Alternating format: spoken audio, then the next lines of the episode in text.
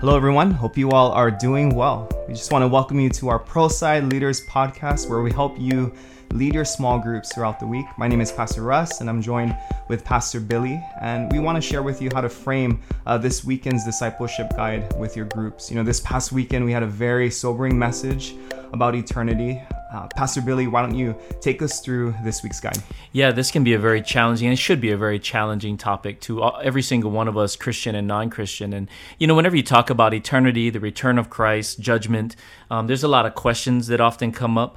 Um, you know, there's a lot of things in Scripture that are black and white, super clear, and there's a lot of things in Scripture that are gray. And here's one rule stuff that's gray, um, you hold lightly, but the stuff that's black and white, you hold very tightly because God made it clear. So oftentimes people get caught up with like, when is Jesus coming back? You know, and, and what's going to happen? Are we going to meet him in the air? When is that going to be? Tribulation, all that stuff. Those things are gray. I mean, there's at least four major ideas in the body of Christ about that. And so, um, you know, we can speculate but the things that are very clear and black and white are the things that we discussed this weekend. And I want us to, to highlight really quickly these things um, because this ought to drive and guide how we live. First, there will be a resurrection for those who are faithful in Christ, and that will result in eternal rewards, like we said. And this, again, should cause great joy and expectation that we're looking forward to because we're in Christ, this judgment where we will be rewarded for a faithful uh, life that followed Jesus. But there's also a second resurrection that will result in eternal separation from God. This is when those that don't know Christ will be brought back and brought to judgment. And uh, if you're not in Christ, we're going to be judged by our works, and that will result in eternal separation from God and what the Bible calls the lake of fire. And that should cause um, um, fear, honestly, to those who don't know Christ and hopefully drive them to faith in Christ. It should also cause an urgency in us as Christians, knowing that we're going to escape this, but possibly our friends and our family and many people in the world will not. And so we need to share the gospel with them so that their names can be written in the book of life. But the, the idea for Christians of a resurrection for rewards and a judgment for rewards should be great news that we shouldn't live for rewards. I think that's a selfish way to live our lives. Hey, I'm going to serve Jesus so I get rewarded in heaven. Um, I don't think that's the right heart. But you know, as we're serving Jesus, sometimes that's hard, isn't it? And we go through trials, and we we we say, "Man, I'm not getting the blessing on earth that I think I ought to get." Mm-hmm. Well, the good news is you're going to be rewarded in heaven. So just keep being faithful because your reward is waiting in heaven. And that should cause us to say, How can I love God and love others? Help people to escape the judgment of God uh, and, and, and get to get their reward as well. And as we do that, God says, going to reward you for that. It's like the gravy on yes. top, right, Russ? Yep. Um, and so when we hit our discussion questions here, what, what, what stands out to you, right? And um, you might want to come with some thoughts that challenge you you know maybe it, you you forgot that there's rewards and and that encourage you or maybe you sometimes we forget about the reality of hell and that our friends in our family if they don't know jesus that's their destination um, and how that convicted you you know? Think about something that challenged you and why.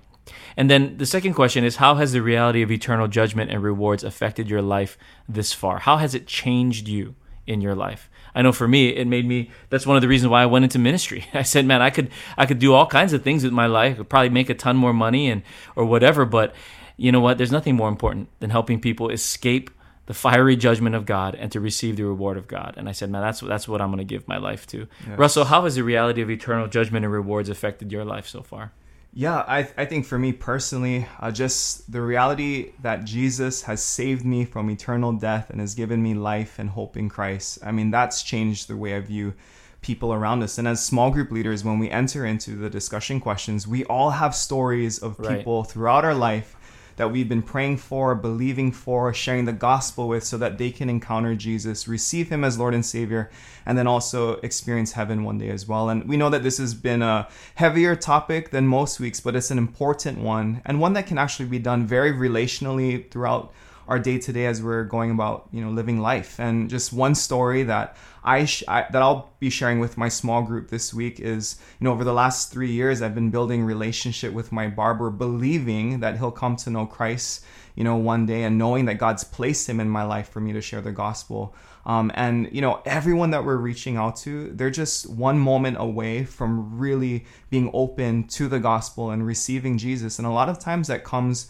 with tragedy and hardship and trial. And as I'm building with my barber, uh, just this past week, he shared something that his his family uh, endured, which was the diagnosis diagnosis, excuse me, of his father's cancer as well as his passing, which happened just within one week's worth of time. And just seeing what he was going through and the quickness of how everything transpired reminds me of the, the urgency that we need to go out there and share the gospel because people are hurting, they're mm-hmm. broken, yeah. and, and they need Jesus. And just from that moment, we had an opportunity to pray together, we had an opportunity to share about Jesus, and I'm looking forward to continuing to yeah. build with him um, and believing that this would be a turning point for him coming to know Jesus. And as we go into our groups this week, as leaders, let's all share those kinds of stories because mm-hmm. I know mm-hmm. we have them, and as we do, it'll bring out those stories in our small group members as well. That's right, and it just it'll just remind all of us that hey, this is what's really important. Right. Because I mean, let's just be honest. As we go through life, we get caught up. I get caught up. I got to take my kids to sports and activities yes. and and you know our our, our jobs and all these things, and and you just forget that you know what?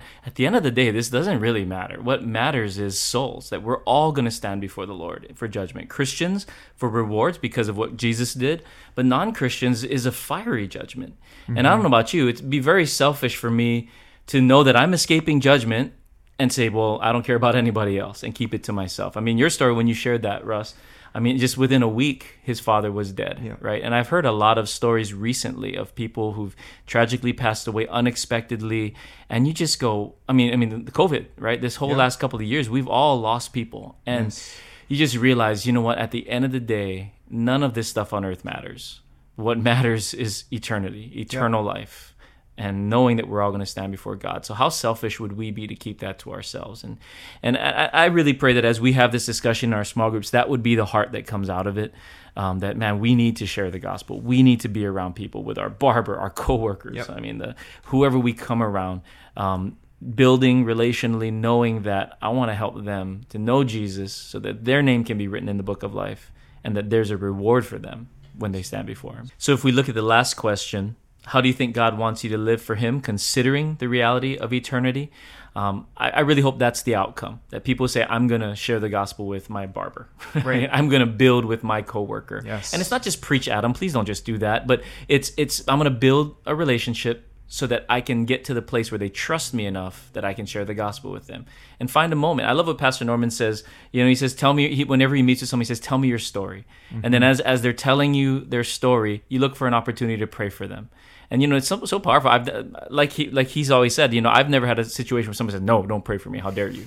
you know, and then you pray for them, and the Holy Spirit can touch them if they're going through something in their marriage. Can I pray for you? Like what Russell did, prayed for your barber in the barber shop, right, yes. with everyone looking, right.